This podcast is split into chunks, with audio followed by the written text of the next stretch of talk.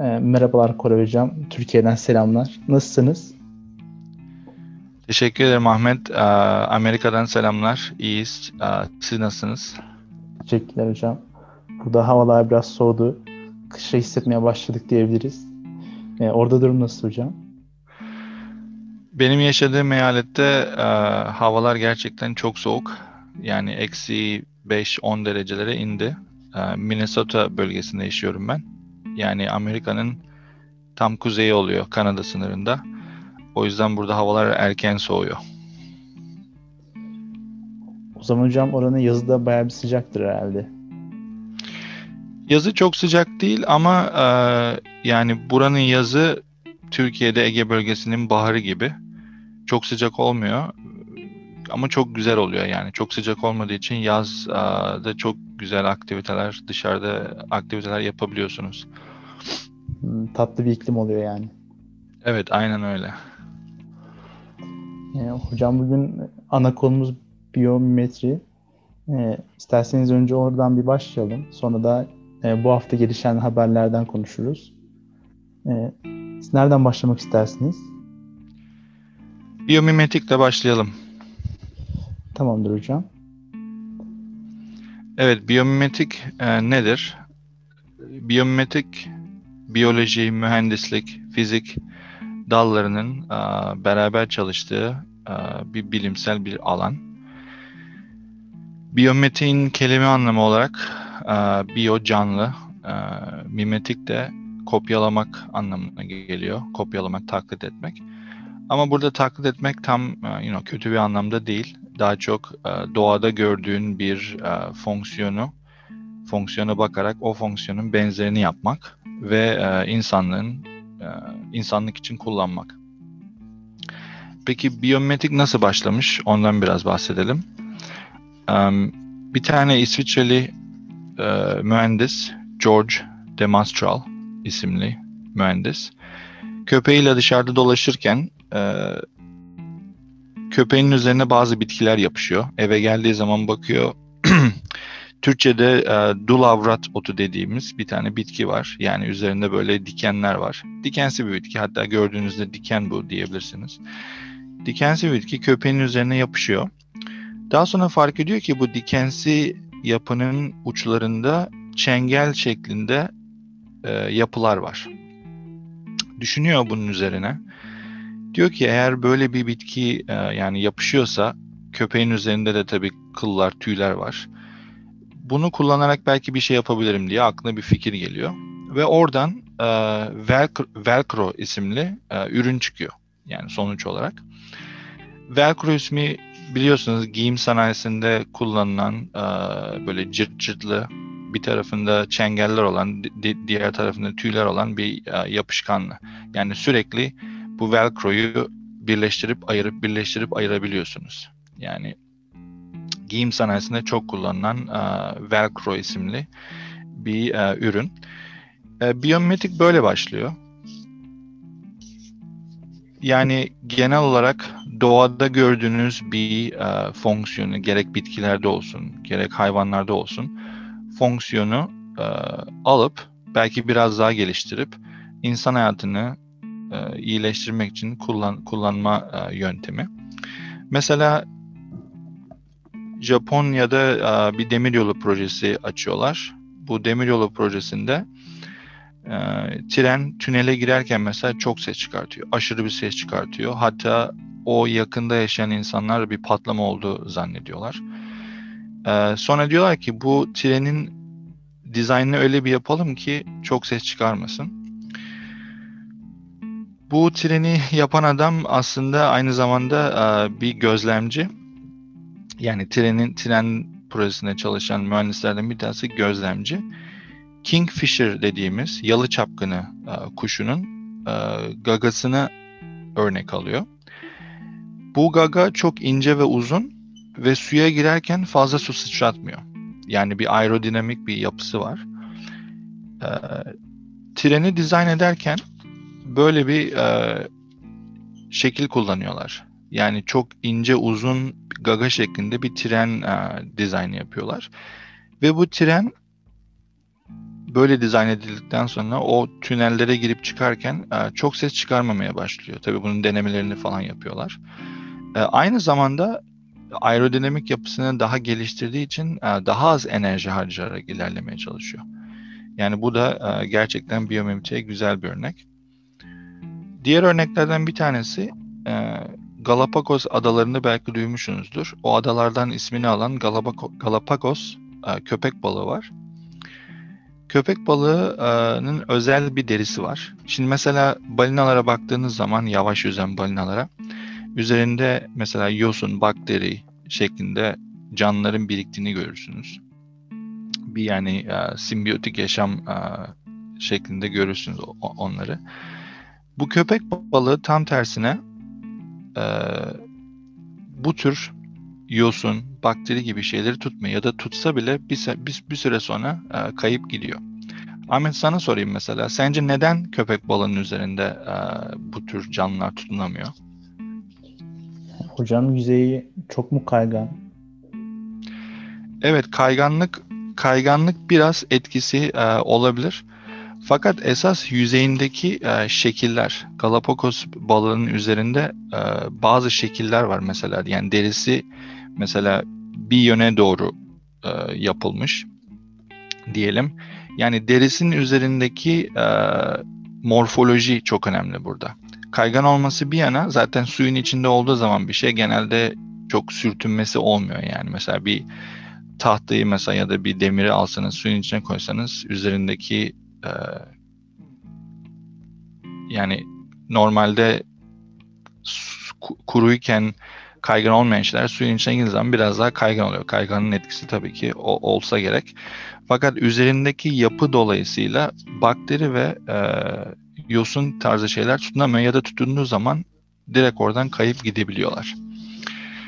Peki yani böyle bir şeyin neye yarar olabilir? Ben mesela sana soruyorum. Sen mesela e, tıpla ilgileniyorsun. Eğer bir yüzeyin üzerine bakteri tutunamıyorsa ve bu yüzeyi sen işte köpek balığından örnek alarak bir yerlere e, sentetik olarak yapıp kaplamak istiyorsan mesela nelere nelere kaplanabilir bu yüzey?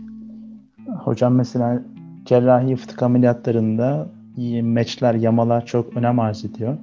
E, bu tür alanlarda çok faydası olabilir. Evet. E, çok güzel bir e, cevap bence. Hastanelerde e, çok kullanılabilir bu. Yani hastanelerde cerrahi alanlarda hatta hastanelerde kapı kolları merdivenlik e, merdivenlerin olduğu yerlere bile bu şeyi kaplamayı düşünmüşler mesela. Çünkü biliyorsun kapı kollarına merdivenlere hastaneye giden herkes dokunuyor. Herkesin elinde bakteri, virüs birikebilir, olabilir, bulaşabilir yani. Eğer bu tür yüzeyler kullanıldığı kullanıyorsanız e, o yüzeylerde bakteri kolonilerinin oluşması biraz daha zorlaşıyor. Yani e, bakterilerin orada koloni olarak e, birikmesini ve başka insanlara bulaşmasını biraz daha engellenebiliyor.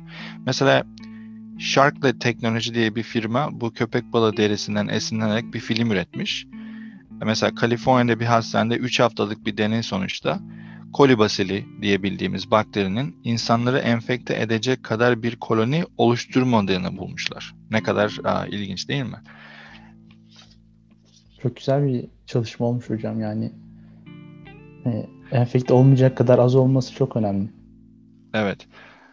Hatta şu anda bile ben aa, birkaç internet sitesinde görmüştüm.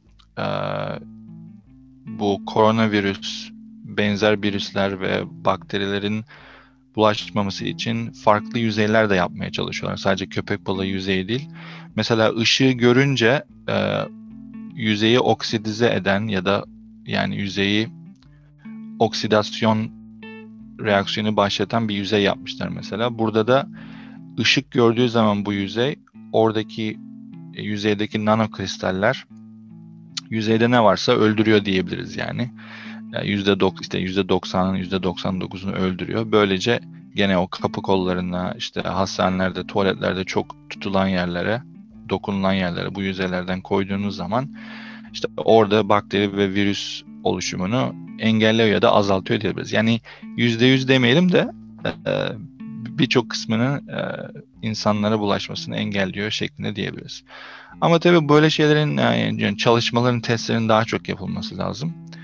Zaman ilerledikçe bu yüzeylerin gerçekten çalışıp çalışmadığını ya da ne kadar efektif olduğunu anlayacağız.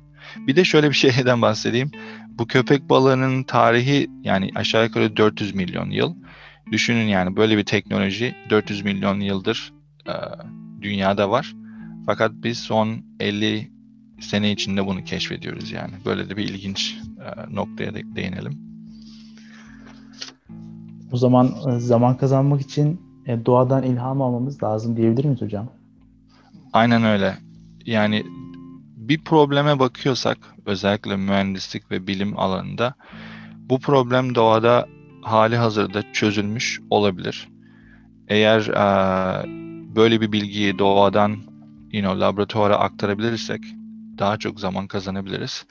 Hatta doğada üretilen bir şey you know, böyle bir probleme e, çözüm buluyorsa biz de aynısını laboratuvar alanında yapıp daha sonra endüstri alanına geçer, geçebiliriz. Çünkü doğada gördüğümüz bu problem çözümleri laboratuvarda yapmak çok zor olmuyor. Fakat zor olan kısım bunu laboratuvar ortamından endüstriyel ortama geçirmek. Yani mesela diyelim ki bu köpek balığı yüzeyini çok benzerini e, laboratuvar alanında ufak çapta yapabilirsin. Ama bu biri size derse tamam şimdi bu yüzeyi ben e, büyük bir geminin altına kaplamak istiyorum dediğiniz zaman iş biraz değişiyor. o zaman işte olay bilimden biraz da mühendisliğe geçmiş oluyor. O küçük alanda yapılmış bir sentetik yüzeyi nasıl geminin altına kaplayacağız diye büyük bir problem çıkıyor ortaya ve onu çözmek için çalışıyorlar mühendisler. Bir de su su olayından bahsedelim. Su da çok benim ilgimi çeken Lütfen yani su, suyun olduğu her yerde e, bilim yapabilirsiniz. Su çok önemli ve bu biyometrik konusunun içine su olduğu zaman beni daha çok ilgilendiriyor. E, Afrika'nın Na Namibia ülkesinde Namib çölü var. Bu çöl çok kurak bir ortam ve su kaynakları yok derecek kadar az. Burada e, karanlık böceği, Darkling Beetle diye bir böcek var. Bu böceğin üzerinde su birikiyor. Bu ilginç bir şey. Yani böcek normalde çölün ortasında duruyor. Ee, şöyle aşağı doğru eğiliyor, kafasını aşağı doğru eğiliyor ve orada su birikmeye başlıyor. Ve zamanla bu su birikerek yani çok uzun bir miktar sürede değil tabii mesela 1-2 saat diyelim ki 1-2 saat duruyor. Bu su birikerek hayvanın ağzına, yani böceğin ağzına doğru gidiyor ve böcek o şekilde su içmiş oluyor. İşte böceğin üzerinde nano, mikro boyutta tümsekler var bu tümsekler su topluyor. Ve vücut pozisyonu işte hidrofobik hidrofobik özelliği ile su böceğin ağzına kadar ulaşıyor. Mühendisler ve bilim adamları bu böcekten esinlenerek e, böceğin üzerindeki yapıları sentetik olarak üretiyorlar. Ve buna benzer işte su toplama mekanizmaları mekanizmaları üzerine çalışıyorlar. Su tabii you know, havadaki nemden, okyanustan gelen sisten belli bir şekilde gelebilir. Fakat bunu içilebilir hale getirmek gene bir problem. Bunun üzerine çalışanlar var mesela. Ondan da bahsedin. Çok ilgincime gitti hocam yani öyle zor bir şartta yani e, hayvanın böyle bir yeteneğin olması çok büyük bir şey. Evet. Gerçekten de öyle. Mesela Doğadan başka bir örnek gene bitkilerden e, lotus çiçeği var. Lotus çiçeği belki bilirsiniz. Daha böyle hmm, göl göllü bölgelerde genelde e, yetişir. Bir de Türkçe'de sanırım e, yani nilüfer tarzı bir çiçek diyelim. Hem yaprağı çok büyük hem de çiçeği böyle pembe, kırmızı değişik renklerde çiçeği oluyor. Bu lotus bitkisi kendi kendine üzerinden çamur, kir toz gibi maddeleri temizliyor. Lotus e, çiçeğini alıp ya da pardon lotus e, yaprağını alıp inceliyorlar. Bakıyorlar ki üzerinde böyle e, girdili çıktılı nanomikro boyutunda tümsekler var. Ve aynı zamanda bu, bu tümsekler bir parafin tarzı bir yapıyla kaplı. Ve bakıyorlar ki bu yüzey süper hidrofobik. Yani suyu iten suyu sevmeyen bir yapıya sahip.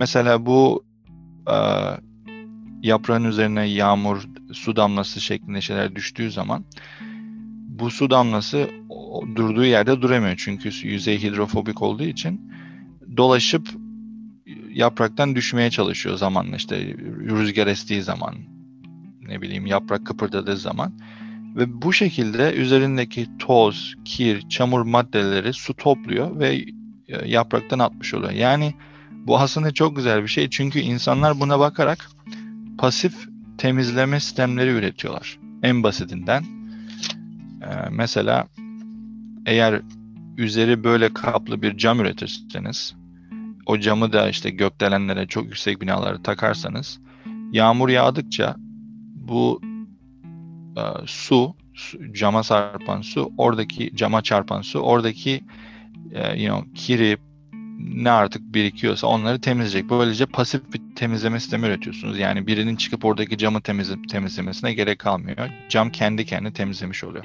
Hatta arabaların camlarına bile böyle şeyler kaplıyor. Mesela yağmur yağdığı zaman yüzey süper hidrofobik ya da hidrofobik olduğu zaman su hemen düştükten sonra bir de araba hızlı gittiği için tabii su hemen cama çarptıktan sonra gidiyor. Çok fazla bir gör, görüş açısını engellemiyor yani özellikle çok yağmur yağdığı zaman. O şekilde sistemlerde kullanılır mesela. Bir şey pasif olduğu zaman daha da yara, e, ilgi çekici oluyor diyeyim. Yani bir şeyi yaptıktan sonra mesela çok güzel bir yüzey yaparsanız ama sürekli gidip orayı mesela bir de ekstradan temizlik yapmanız gerekir. Bu bu pasif bir sistem. E, pardon, aktif bir sistem. Pasif sistemlerde bir şey yapıyorsunuz, o kendi kendine sürdürebiliyor artık. O daha da e, değerli oluyor diyeyim.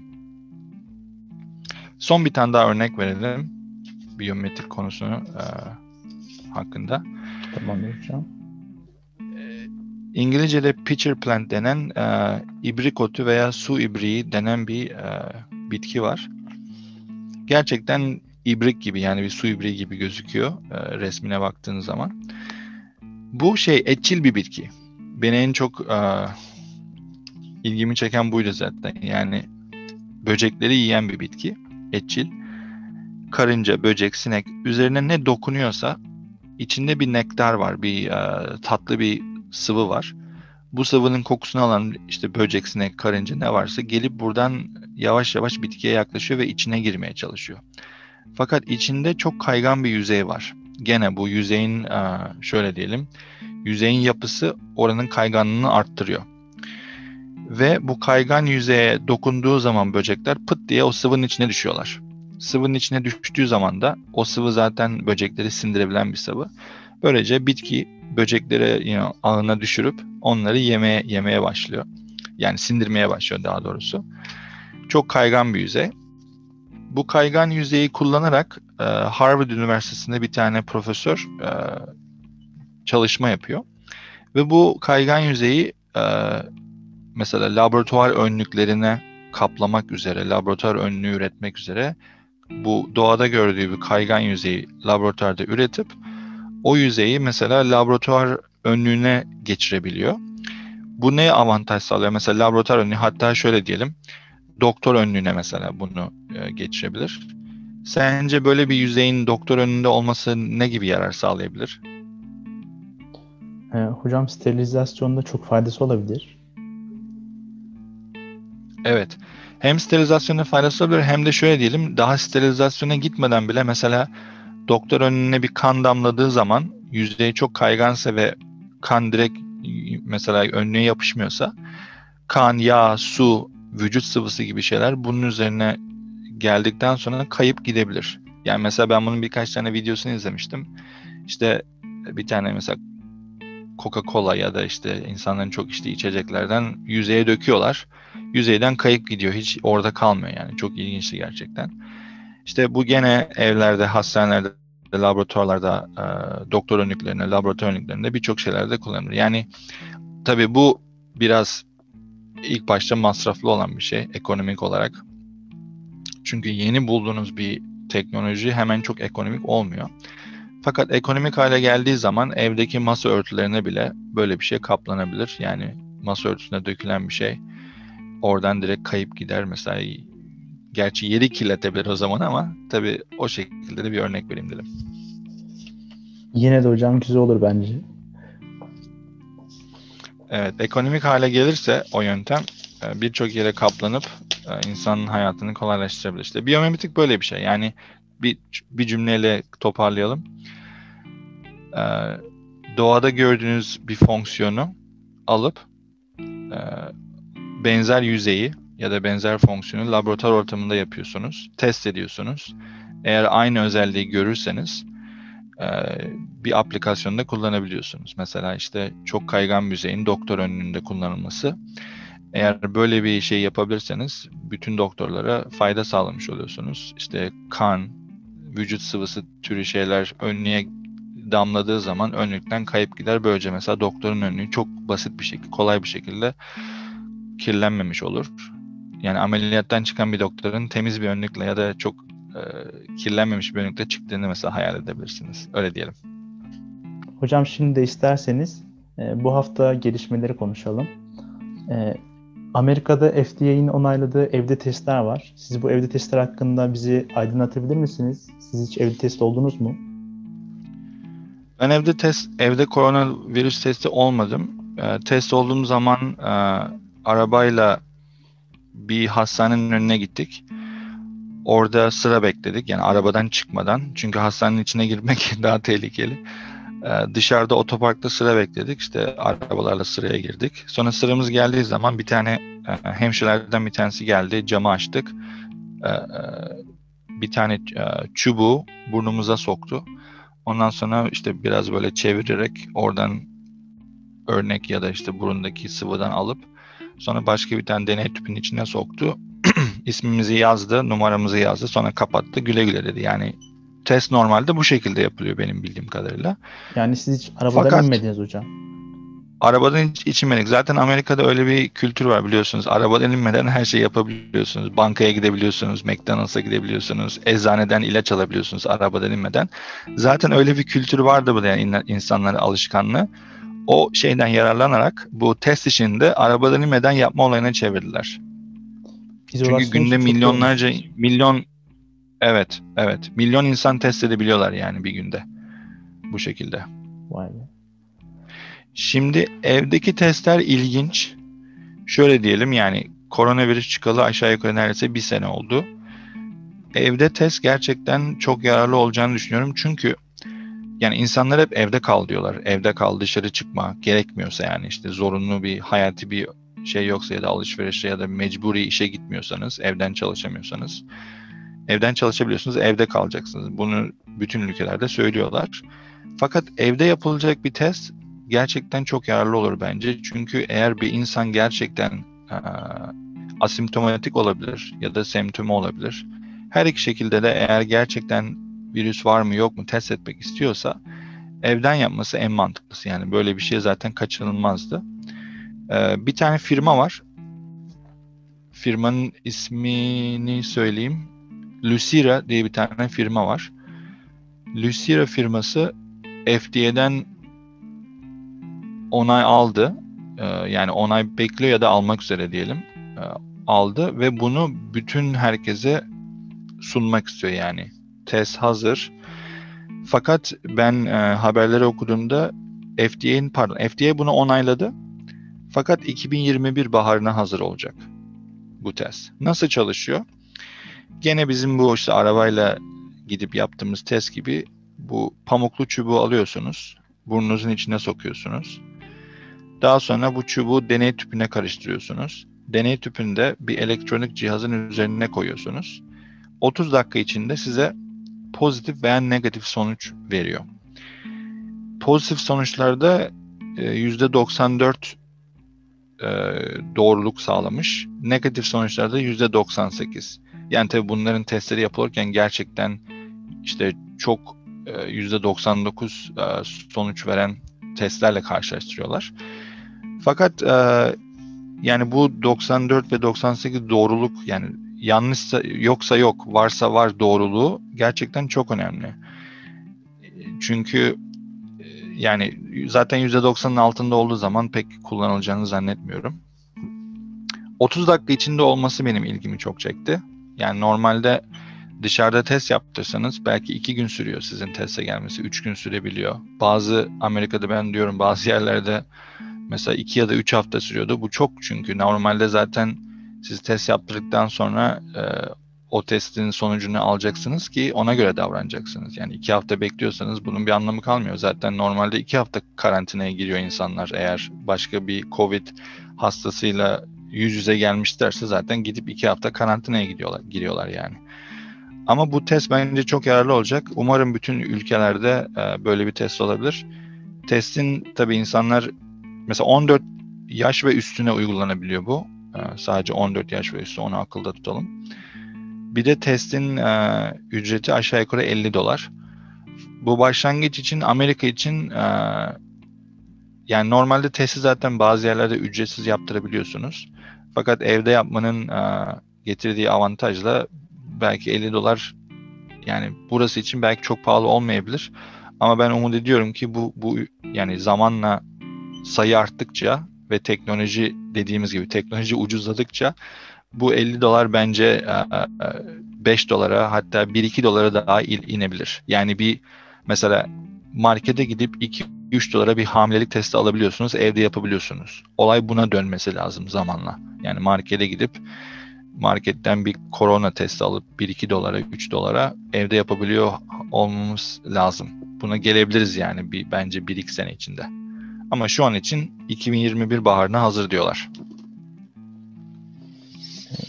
Hocam bu AstraZeneca, Oxford e, ya da diğer aşılar üzerine konuştuğumuzda da mesela onların yüksek etkinliğini duyuyoruz ya da haberlerde görüyoruz. E, belki onlardan bir fayda görürüz de bu pandemiyi daha kısa sürede bitirir ve bunlara ihtiyaç duymayız. Evet aslında şu anda e, AstraZeneca, Moderna ve Pfizer e, üç tane yani aşı opsiyonu var öyle diyelim. Hepsi şu anda sanırım e, son aşamada bildiğim kadarıyla. Hatta Pfizer'ın e, Almanya'dan buraya ha, hali hazırda gelmiş olan aşı olduğunu bile söylüyorlar. Şimdi bunu yüzde yüz demeyelim çünkü bazen insanlar internette yani çok böyle kesin olmayan haber şey yapıyorlar. Ama fakat buradaki Amerika'daki bazı hava yollarının böyle bir şeye planladığını duydum ben. Ondan eminim yani. Mesela diyelim ki burada çok ünlü hava yolları şirketleri var. Yani devlet beraber ya da Pfizer'la beraber çalışarak yani adamlar diyorlar işte ilaç hazır, hazır olduğu zaman, aşı olduğu zaman hemen gelip alacağız diyorlar mesela o şekilde. Çünkü bu en hızlı uçakla transfer edilebilir.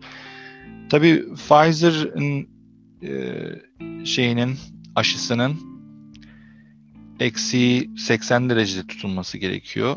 Ee, yani onun bir şeyi var. Fakat bazı insanlar bu eksi 80 derece tutulması olayına biraz şaşırdılar. Yani aslında çok şaşılacak bir şey değil. Çünkü eğer biyolojiyle ilgili ya da biyomedikal alanında araştırma yaptıysanız ya da bir yani aşılar zaten yani bu soğuklukta tutulması lazım benim bildiğim kadarıyla. Yani normalde eksi 80 derece bir biyoloji laboratuvarı için normal bir şey yani genelde bütün biyoloji laboratuvarlarında eksi 80 derece e, şey olabilir. Fakat tabii şöyle bir şey var. İnsanların aslında korktuğu şey yani lojistik bakımından bu eksi 80 derece ise bütün ülkelere nasıl dağıtılacak? Bunun aslında bir tane çözüm var. E, kuru buz dediğimiz bir şey var. Dondurulmuş karbondioksit. Dondurulmuş karbondioksit aşağı yukarı eksi 75, eksi 80 derecede yani ilaç bir yerden başka bir yere götürürken benim bildiğim kadarıyla kuru buz kullanıyorlar. Çünkü o sıç soğukluğu sağlayabiliyor. Tabii o da e, çok güzel korunması lazım. Çünkü korunmazsa sıcaklık zamanla yani kuru buz eriyebilir. Eridikten sonra da e, aşıyı o sıcak, o soğuklukta tutamayabiliriz. Daha büyük bir risk aslında hocam yani insanların korkmasına da hak vermemiz lazım gibi. Evet hocam yani sonuçta yani şu anda benim bildiğim kadarıyla bazı insanlar arasında mesela araç anket yapıyorlar işte yüzde kırkı bazen yüzde elliye varan sayıda e, insanlar aşıya güvenmiyorlar mesela ya da yaptırmak istemiyorlar. Bu aşı karşıtlığının aşı karşıtı olanlardan bahsetmiyorum. Daha çok yani bu yeni bir aşı çok kısa bir sürede yapıldı. Normalde aşı yapmak, aşının onaylanması aşağı yukarı 5 ila 10 sene sürüyor. daha koronavirüs olayı patlayalı neredeyse bir sene oldu ve aşının hazır olması insanları korkutuyor. Acaba yani politik sebeplerden dolayı mı işte aşıyı bazı aşamaları atladılar şeklinde düşünüyorlar. Ya da nasıl normalde 5-10 sene süren aşı nasıl bir sene içinde olabilir şeklinde insanların doğal olarak korkuları var.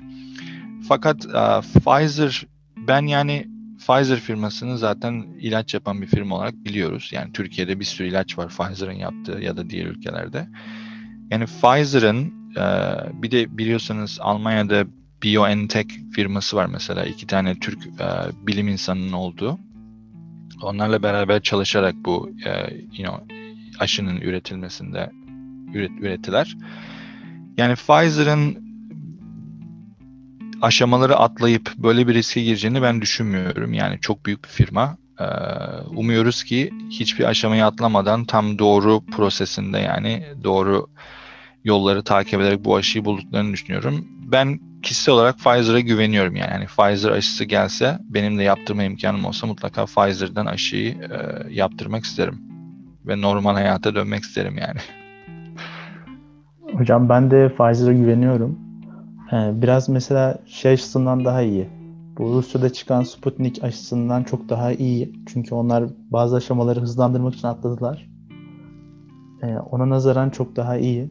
Ama Türkiye'de e, Coronavac, bu Çin firması Sinovac'ın ürettiği Coronavac alınacakmış. E, 50 milyon dozdan bahsediliyor. E, onun ben araştırdığımda güvenilirliğinde yüksek olduğunu öğrendim.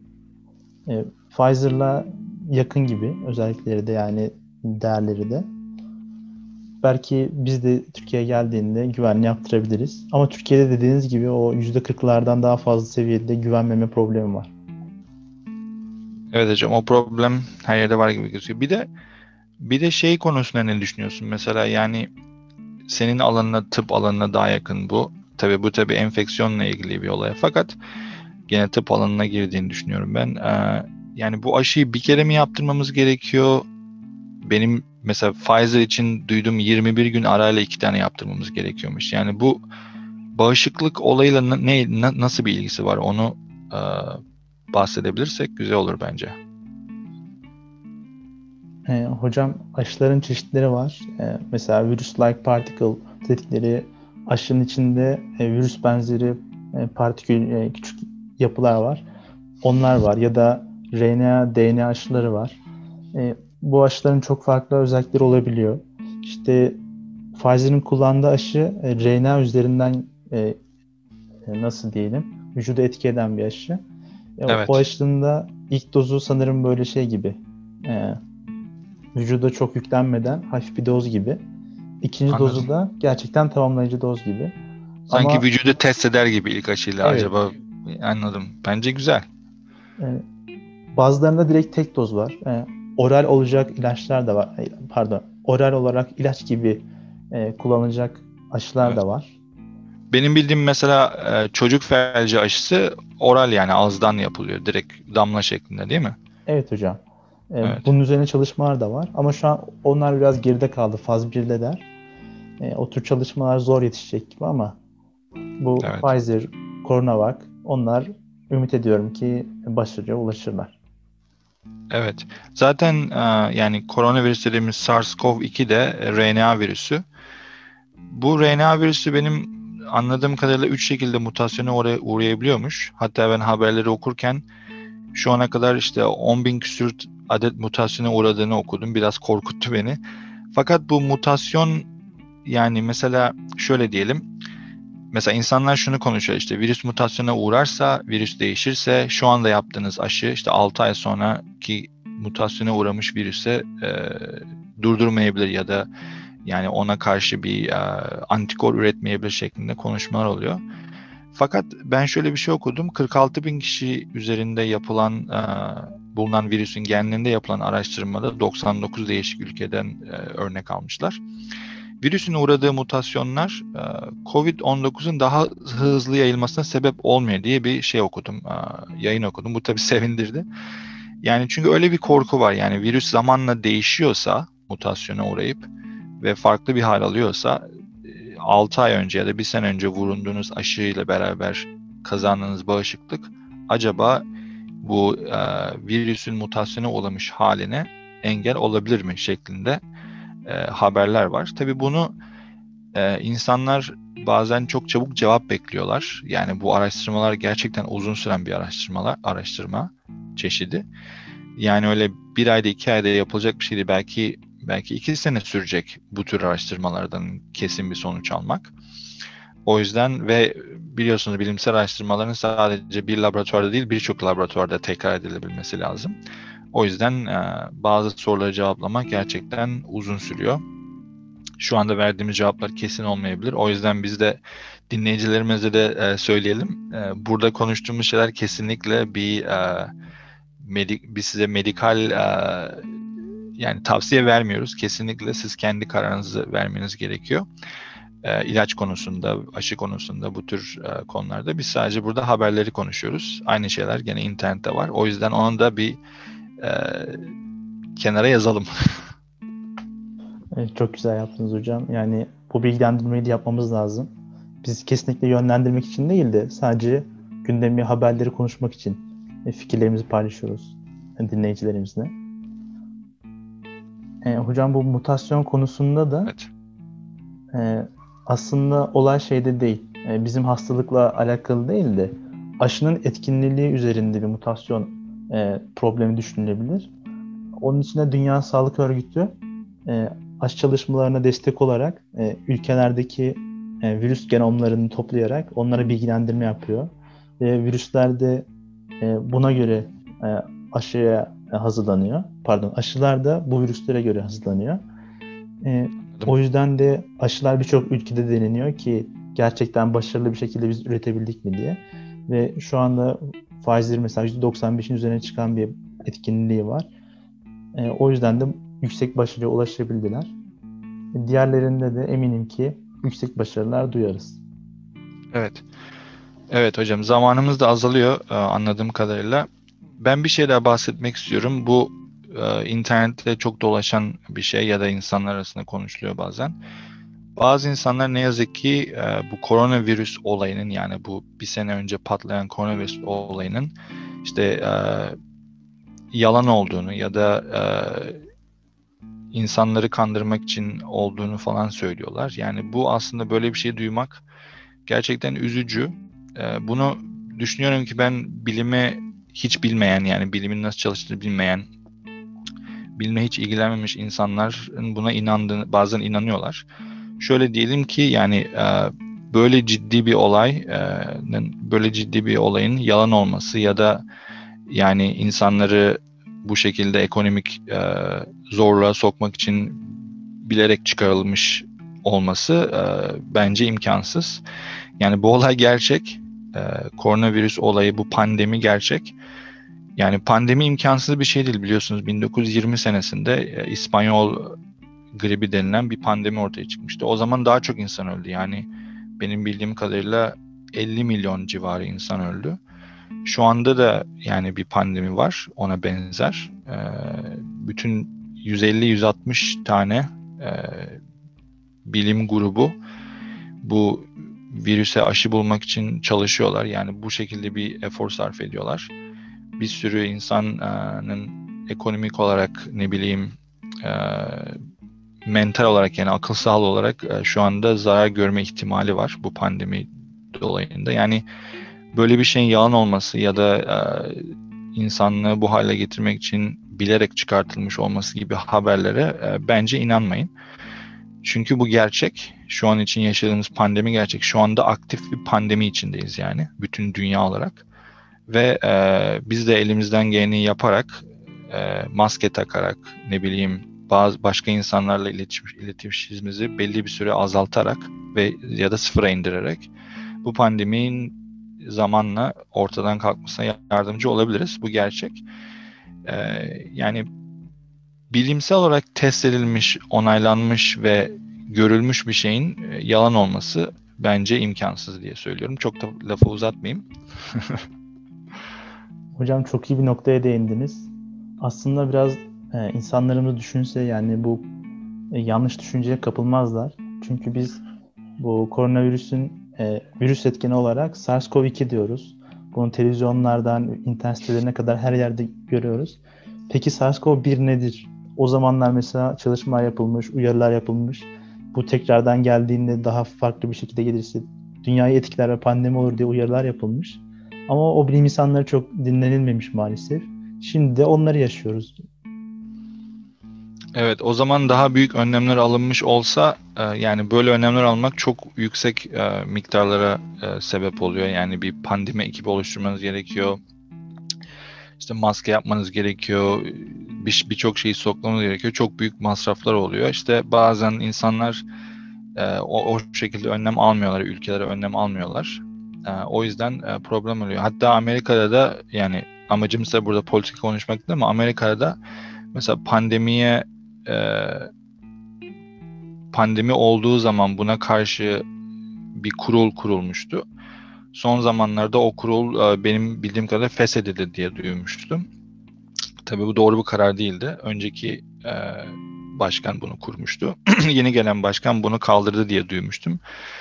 İşte bu şekilde önlemler almak gerekiyor. Her zaman artık bu yani şu pandemiden sonra her zaman böyle bir pandemi olabilir şeklinde devletlerin buna hazırlanması lazım. E, bilim adamlarına, bilimsel çalışmalara da önem verip e, bu şekilde e, önlem almak lazım. İsterseniz burada sözü sonlandıralım. Evet, teşekkür ederim Ahmet. E, güzel bir konuşma oldu. Umarım dinleyicilerimiz de bunlardan e, fayda etmiş olur. Tekrar başka bir e, programda görüşmek üzere diyelim. Ben teşekkür edeceğim.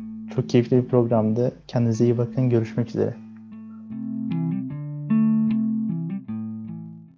Şimdi Muhyiddin Şentürk ile Anadolu'nun zenginliği bitkilerimiz.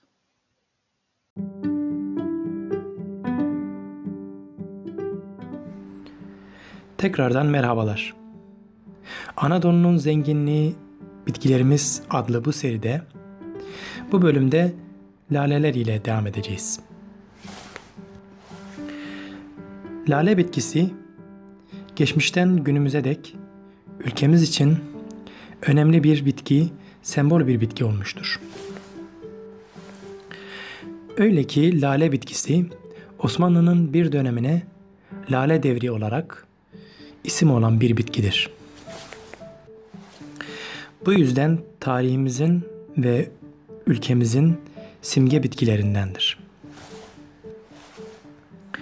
tarihimizin ve ülkemizin simge bitkisi olmasında biyolojik ve etimolojik bazı kökenler mevcuttur. Biyolojik olarak yapılan bilimsel çalışmalar göstermiştir ki lale Asya'dan ve Anadolu'dan kökenlenerek diğer ülkelere dağıldığı ve dağıtıldığı görülmüştür. Bu dağılma hem doğal hem de yapay yollarla olmuştur. Doğal olarak bitki Anadolu'dan ve Asya'dan kökenlenip tüm dünyaya yayılmış, yapay olaraksa insanlar tarafından yetiştirilmiştir. Lale isminin kökeni yani etimolojisi yine Anadolu'ya dayanmaktadır. Lale bitkisini ilk keşfeden gezgin kaşif Batı Anadolu'da gezerken kadınların başlarının üzerindeki örtülerin arasına bitkiler koyduğunu gözlemlemiştir. Nitekim bitkiler kültürümüzde nimetten sayılıp baş üstünde yeri olur. Bu gözlemi yapan gezgin yabancı olduğu için başında lale olan kadına işaretle bitkinin adını sorunca Kadın da yabancının bitkiyi değil de kafasını işaret ettiğinden Anadolu kadınlarının örtüsünü merak ediyor düşüncesiyle tülbent demiş. Bunun üzerine kaşif bitkiyi tülpen olarak kaydederken tüm dünyada lale bitkisi tulipan, tulpan, tulip isimleriyle yerleşmiştir. Bilimsel mecrada da yani Latince'de lalenin ismi tulipa olmuştur. Görüldüğü üzere tulipa yani lale bitkisinin isim kökeni ve biyolojik kökeni de Anadolu'dur.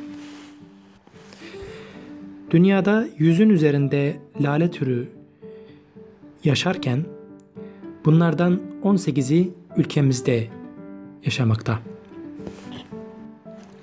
Bu 18 lale türünden 7 tanesi yalnızca Anadolu topraklarında yayılış göstermektedir. Yani endemiktir. Lale, bilimsel adıyla tulipa, Zambakgiller ailesinden, bilimsel adıyla Liliaceae familyasından soğanlı bir bitkidir. Lale yetiştiriciliği kültürü en fazla yapılan bitkilerden biridir. Anadolu'nun önemli bir zenginliği olan lale tüm bu sebeplerden ötürü önemli bir bitkidir. Bu yüzden tanımamız gerekmektedir. Dinlediğiniz için teşekkür ederiz.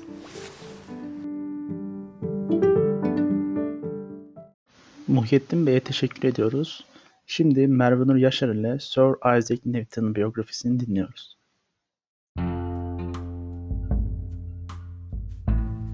Herkese merhaba. Bu haftaki biyografi bölümümüzün konuğu tarihin en etkili bilim insanlarından Sir Isaac Newton. Onunla ilgili ilk akla gelen bilgi belki de şudur. Elma düşer ve Newton yer çekimini bulur. Bizlerin daha çok prinsipi olarak bildiği ancak tam adıyla Doğa Felsefesinin Matematiksel İlkeleri isimli kitabıyla klasik mekaniğin temelini atmıştır Newton. 1687 yılında yazdığı bu kitap bilim tarihinin en önemli yapıtları arasındadır. Peki Newton'ı bu denli önemli kılan şey nedir? evrendeki olaylara bilimsel bir açıklama getirmesiyle birlikte felsefe başta olmak üzere sosyal bilimlere ve aynı zamanda doğa bilimlerine de temel olmuştur Newton'un çalışmaları. Çünkü evren bir düzen içerisindedir. Şimdi gelin Newton'un o meşhur hareket yasalarına kısaca bir bakalım. Üç tane yasası vardır Newton'un. Birinci yasası olan hareket yasasına göre tüm cisimler hareketini korumak isterler. Yani cisim durgun ise durmaya devam eder, hareketli ise sabit hızla doğrusal hareketine devam eder. Bugüne kadar pek çok formül duymuşuzdur. Mesela E eşittir M çarpı C kare, A kare eşittir B kare artı C kare gibi. İşte Newton'un F eşittir M çarpı A formülü de bilim dünyasının en önemli formülleri arasındadır ve onun ikinci yasasını açıklamaktadır. Yani ivme yasasını.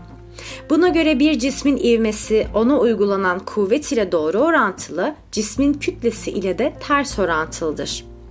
Etki tepki yasası olarak bilinen üçüncü yasa ise her kuvvete karşılık her zaman ters bir tepki kuvveti vardır der. Newton'un etkisi öyle büyüktür ki yaklaşık 200 yıldır fiziksel olayların açıklanmasında ve günlük hayatta karşılık bulmasıyla hep onun izinden gidilir matematik alanının en prestijli ünvanı olan Lucasian Matematik Profesörlüğünü alan ikinci bilim insanıdır aynı zamanda.